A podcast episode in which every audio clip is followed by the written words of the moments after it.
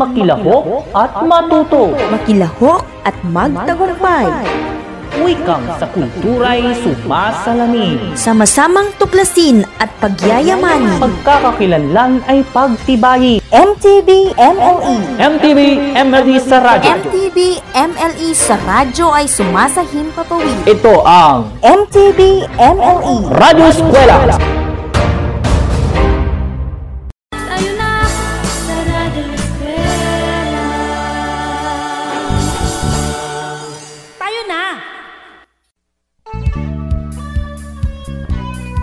Magandang araw mga bata! Ito ang DepEd Radyo Eskwela, ang inyong paaralang panghimpapawid sa MTV Tagalog. Ako ang inyong makakasama, Teacher April mula sa Division ng Isabela, para na naman sa isang araling puno ng kabuluhan at saya. Kamusta ka ngayong araw? Kumusta ang iyong pangangatawan? Malusog ba ang iyong isip at katawan upang makisabay sa bagong paksang ating pag-aaralan? Mabuti kung gayon. Kumusta naman ang iyong kapaligiran? Malinaw mo ba akong napakikinggan? Kung gayon, ikaw nga ay handa na upang makinig at matuto sa ating aralin. Bago tayo magsimula sa bagong aralin, nais ko munang tayo'y magkakilala ng mabuti at ng komunidad na ating kinabibilangan, gaya ng ating inaral nung nakaraan. Simulan natin sa pagpapakilala ng ating pangalan. Ako, si April Joyce El Castueras. Ikaw, anong pangalan mo? Ako ay nakatira sa Isabela. Ikaw, saan ka nakatira? At dahil tayo yung magkakilala na, pwede na ba kitang tawaging kaibigan? Salamat! At dahil kaibigan kita, nais ko lang malaman kung nasagot mo ba ng tama lahat ng katanungan sa nauna nating aralin. Napakagaling! Dahil dyan, mas lalo pa kitang gustong makilala. Pero bago yan, ihanda muna sa iyong tabi ang isang aklat. Tama, gagamit tayo ng aklat. Habang inihahanda mo ito, narito muna ang isang paalala.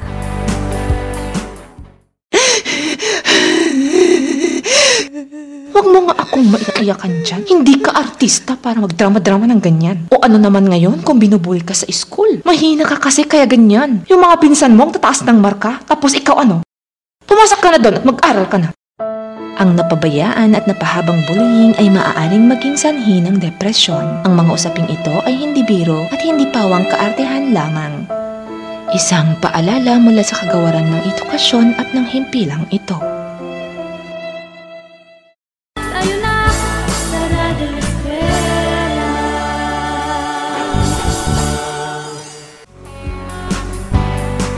Ako'y nagbabalik, si Teacher April. Alam mo ba kung ano ang aklat? Alam mo ba ang iba't ibang bahagi nito? Ngayong araw, ating pag-aaralan ang mga salita na bahagi ng isang aklat. Tama ang iyong narinig. Ating aalamin ang mga salitang ginagamit sa pagtukoy sa bahagi ng isang aklat.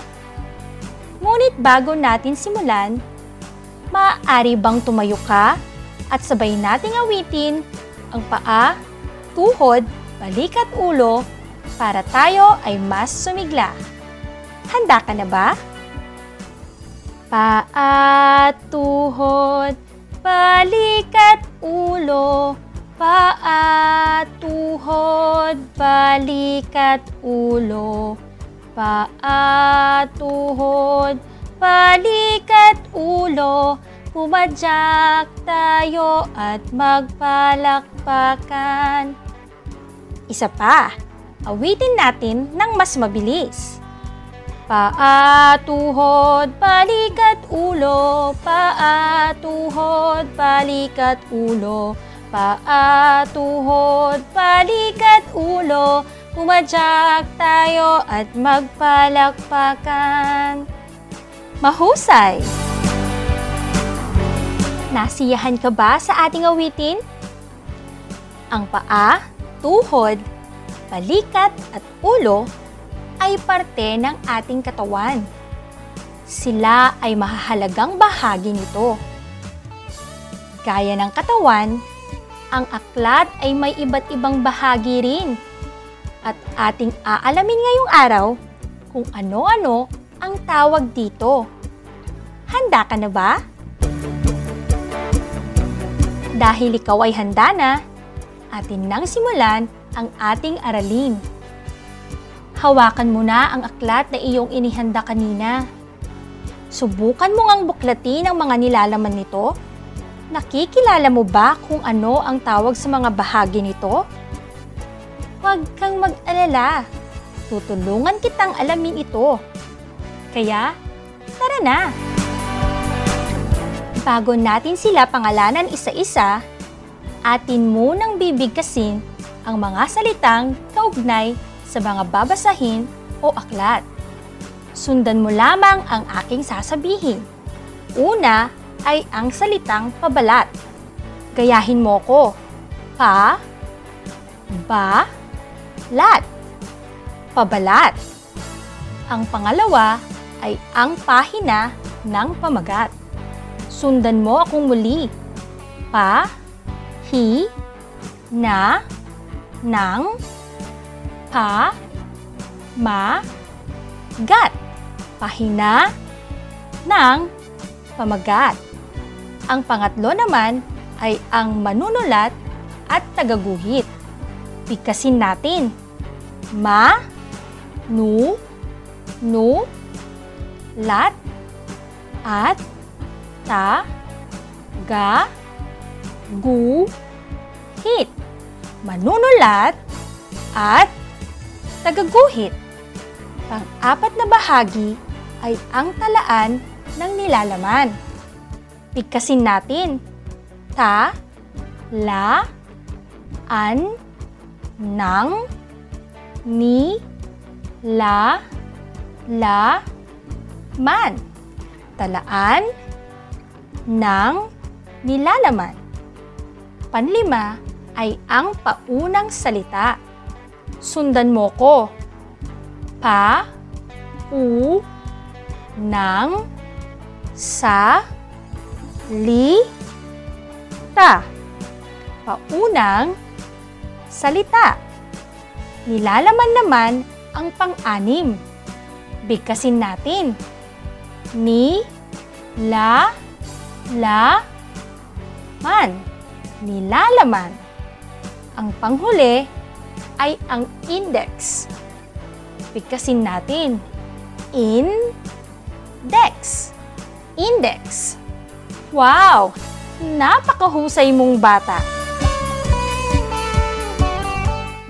Tara, at atin nang ulitin ang mga bahagi ng aklat. Pabalat, pahina ng pamagat, manunulat at tagaguhit, talaan ng nilalaman, paunang salita, nilalaman, at index. Ngayon naman ay atin nang tutuklasin kung ano ang nilalaman ng bawat bahagi. Unang makikita sa aklat ay ang pabalat. Ito ang nagsisilbing proteksyon ng aklat. Makikita sa pabalat ang pamagat ng aklat na kadalasan nasa itaas hanggang gitnang bahagi.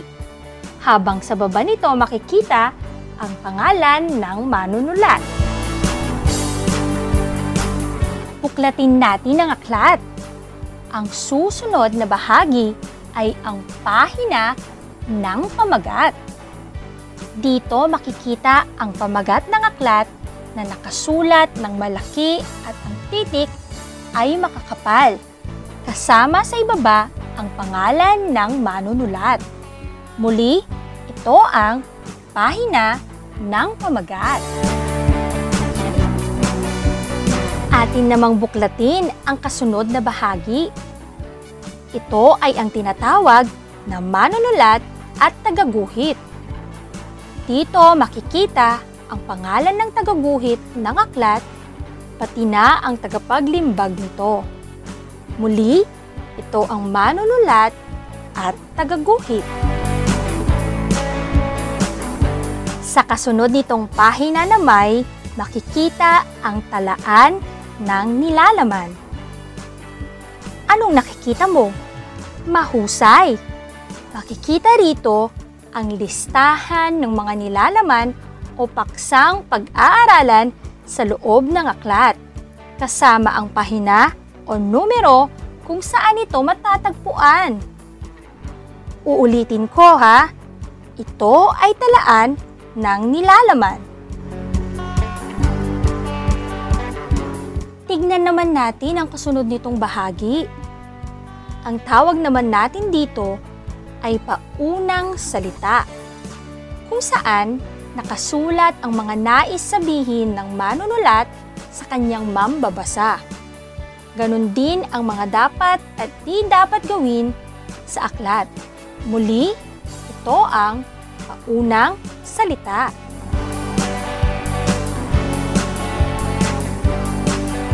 Punta naman tayo sa susunod na pahina. Dito na nagsisimula pinakamahalagang bahagi ng aklat, ang nilalaman. Karamihan ng laman ng buong aklat ay kasama sa nilalaman. Dito matatagpuan ang mga babasahin at gawain. Ito ay ang nilalaman. Pumunta naman tayo sa bandang dulong bahagi ng aklat. Ano ang nakikita o napapansin mo rito? Tama! Ito ay naglalaman ng mga paksang na ayos mula letrang A hanggang letrang Z. Ito ay ang index. Nakuha at naintindihan mo bang mabuti ang bahagi ng aklat? Tunay ngang napakahusay mo. Alam kong mapagtatagumpayan mo ang susunod pa nating mga gawain. Basta't lagi mong tandaan na may iba't ibang bahagi ang aklat. Ito ang pabalat, pahina ng pamagat, manunulat at tagaguhit, talaan ng nilalaman, paunang salita, nilalaman, at index. Hayan, handa ka na sa ating mga susunod pang gawain. Pero bago tayo magpatuloy, magpahinga ka muna sandali habang pinakikinggan ang isa pang paalala. At abangan ang aking pagbabalik dahil sisimulan na natin ang susunod na gawain.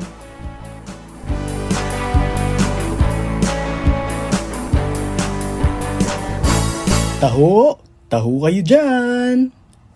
Di makatulog sa gabi sa kaiisip Damdamin ko'y mayroong lungkot hanggang sa panaginip Oh, Berto, di ka ba nakatulog kagabi?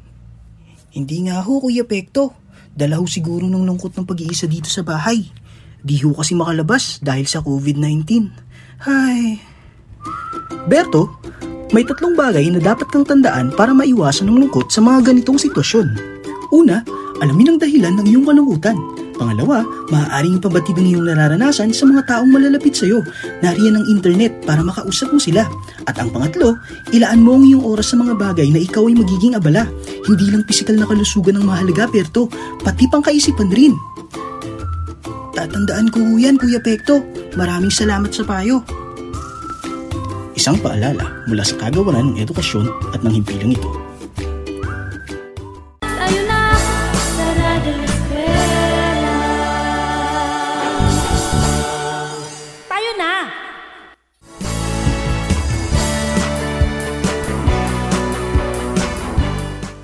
Ako'y muling nagbabalik, si Teacher April.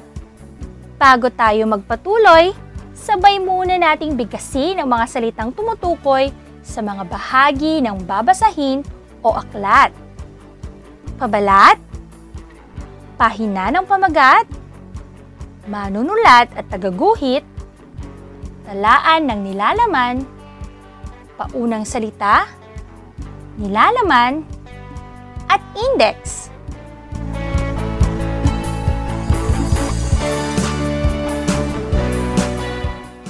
Sa nakalipas na talakayan, nasisiguro kong ikaw ay handa na upang lalong pagyamanin ang iyong kaalaman ukol sa paggamit ng mga salitang kaugnay sa mga babasahin o aklat. Humanda na at atin nang sisimulan ang unang gawain. Susubukin natin ngayon kung talagang kaya mo nang tukuyin ang mga bahagi ng aklat ng mag-isa. Pakikuha na ang aklat na iyong inihanda kanina, ipakita at sabihin ang iba't ibang bahagi nito ayon sa ating napag-aralan.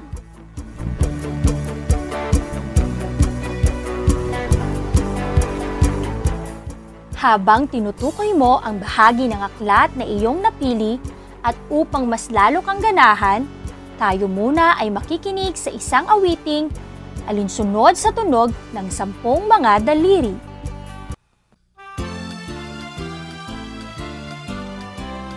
Itong mga bahagi ng isang aklat, pabalat pahina ng pamagat, manunulat at tagaguhit.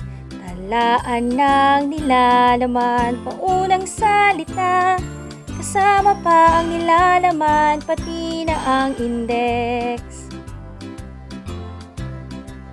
Itong mga bahagi ng isang aklat, pabalat pahina ng pamagat, manunulat at tagaguhit.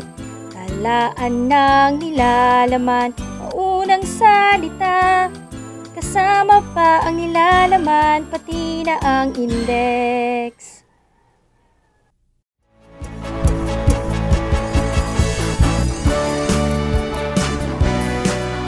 Natukoy mo ba ng wasto ang mga bahagi ng iyong aklat? Mahusay! Basta't lagi mong tatandaan ang pitong bahagi ng aklat. Pabalat, pahina ng pamagat, manunulat at tagaguhit, talaan ng nilalaman, paunang salita, nilalaman, at index. At para masiguro ang iyong pagkatuto, magkakaroon ulit tayo ng bagong gawain. Simple lamang ang ating gagawin. Sasagutin mo lamang kung saang bahagi ng aklat makikita ang aking mga sasabihin. Handa ka na ba?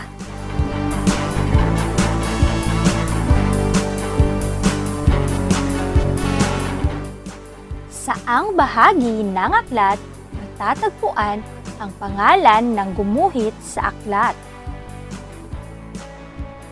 Maaari mo bang pakilakasan ang iyong sagot? Tama! Ito ay matatagpuan sa bahaging manunulat at tagaguhit. Saan naman matatagpuan ang mga paksang nakaayos mula letrang A hanggang letrang Z? Pakiulit mo nga ang iyong sagot. Tama ka!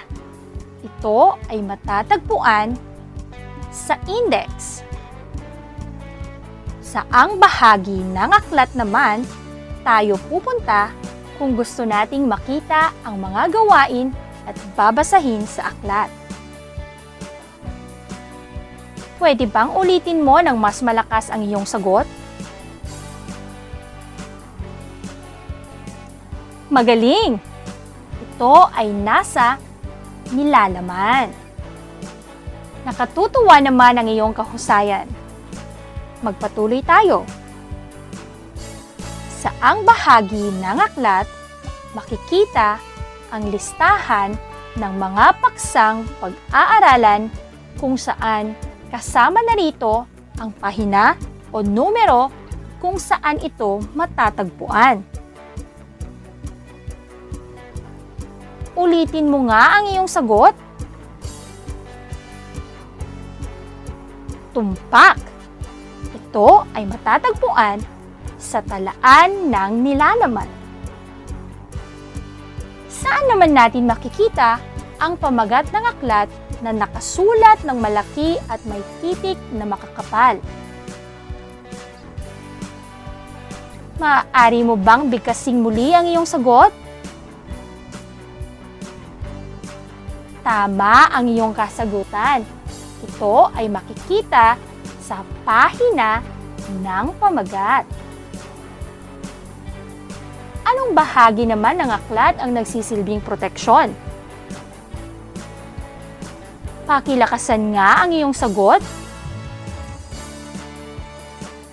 Tama! Ito ay ang pabalat.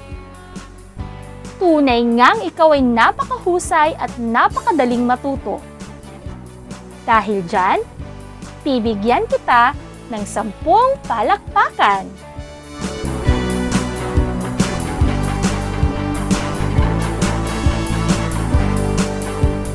Para naman sa iyong karagdagang gawain, sa tulong ng isang magulang o kasama sa bahay, ikaw ay gagawa ng isang modelo ng aklat. Sa loob nito ay isusulat ang mga salitang napag-aralan mula noong lunes. Uulitin ko, ikaw ay gagawa ng isang modelo ng aklat. At sa loob nito ay isulat ang mga salitang napag-aralan mula noong lunes. Basta huwag kalilimutan ang mga salitang ginagamit sa pagtukoy ng bahagi ng aklat.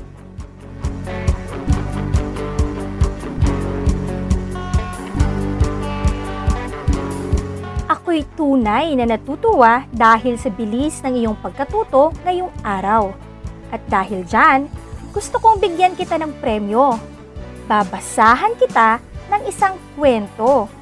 Gusto mo bang makinig sa aking kwento? Sige, at atin nang sisimulan.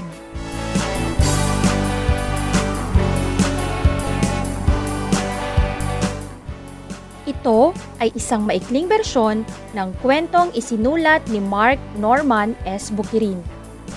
Lisa, ang batang palabasa. Sa bayan ng San Isidro ay may isang batang babaeng nasa ikalabindalawang gulang na ang hilig gawin ay magbasa ng kung ano-ano. Mula sa aklat, dyaryo, magazine at iba pa. Ang pangalan niya ay Lisa P. Basa.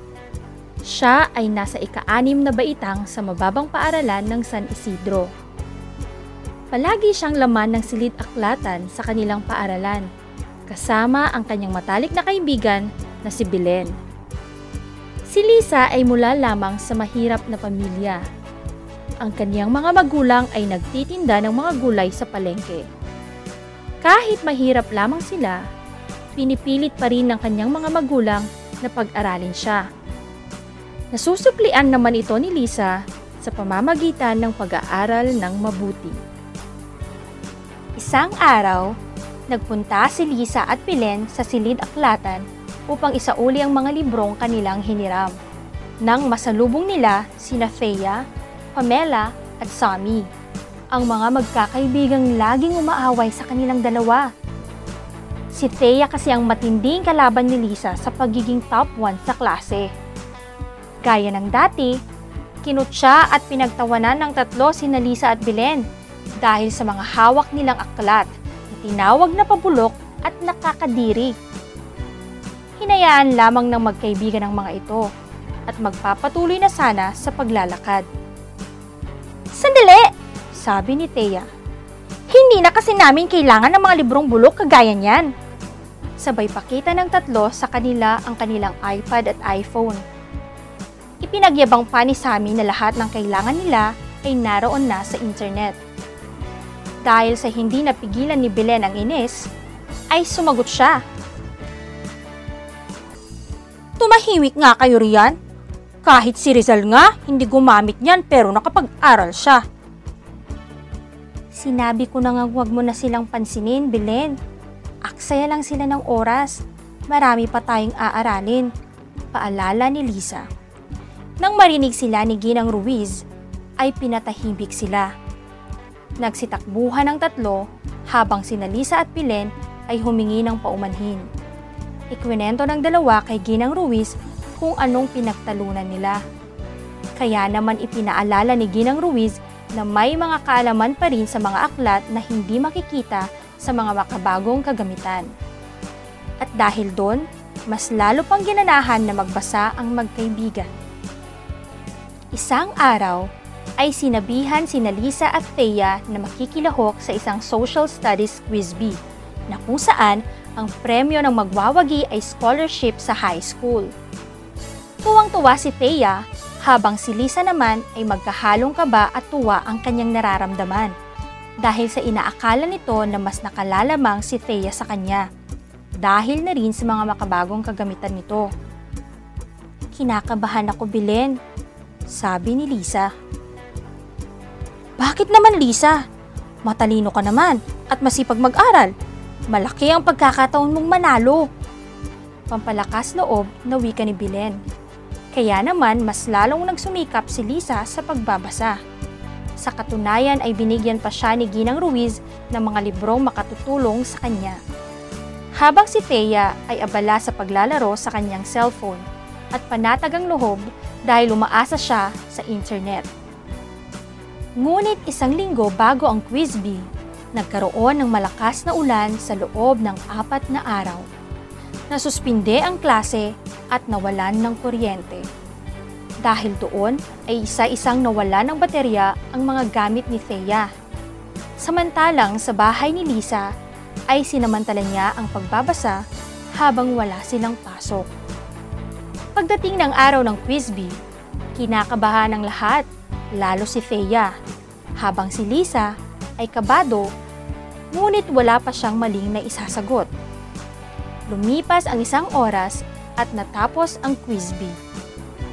Natawag na ang mga nanalo sa ikatlo at ikalawang pwesto.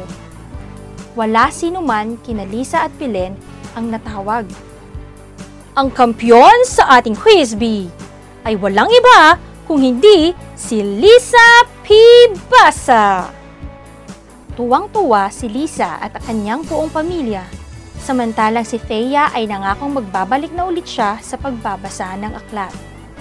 Labis na kasiyahan ang nadama ni Lisa ng araw na iyon. Sa wakas ay nagbunga rin ang kanyang paghihirap. Ang lahat ng ito'y pinasasalamat niya dahil sa kanyang hilig sa pagbabasa. Pagkatapos nito, mas paghahanda niya na ang mas malaking kompetisyon. Gamit niya siyempre ang kanyang mga kaibigang libro. Nagustuhan mo ba ang kwento? Kaya naman ipinaaalala ko sa iyo na habang bata ka pa ay ugaliin mo ang pagbabasa ng aklat dahil ito ay nakakatulong sa iyong pagkatuto. Maliwanag ba? Ayan, isang aralin na naman ang ating natapos ngayong araw ukol sa paggamit ng mga salitang kaugnay sa mga babasahin o aklat. Bago tayo magpaalam sa himpapawid, nais ko lamang ibahagi ang ilang mga paalala sa pagpasa ng iyong ginawang gawain. Ito ay maaaring ihulog ng isang magulang o kasama sa bahay sa Dropbox na nakatalaga sa iyong lugar. Kung mayroon naman kayong katanungan, pwede kayong makipag-ugnayan sa inyong guro sa numerong na ibigay sa inyo. Muli, maraming salamat sa pagsama sa akin sa araw na ito at sa pagkakataong binigay sa akin upang maging bahagi ng iyong pagkatuto. Ako ang inyong nakasama, Teacher April. Hanggang sa muli, paalam! Patuloy, patuloy ang edukasyon para sa ating henerasyon. Sa daan ng pagkatuto ay walang may iwan.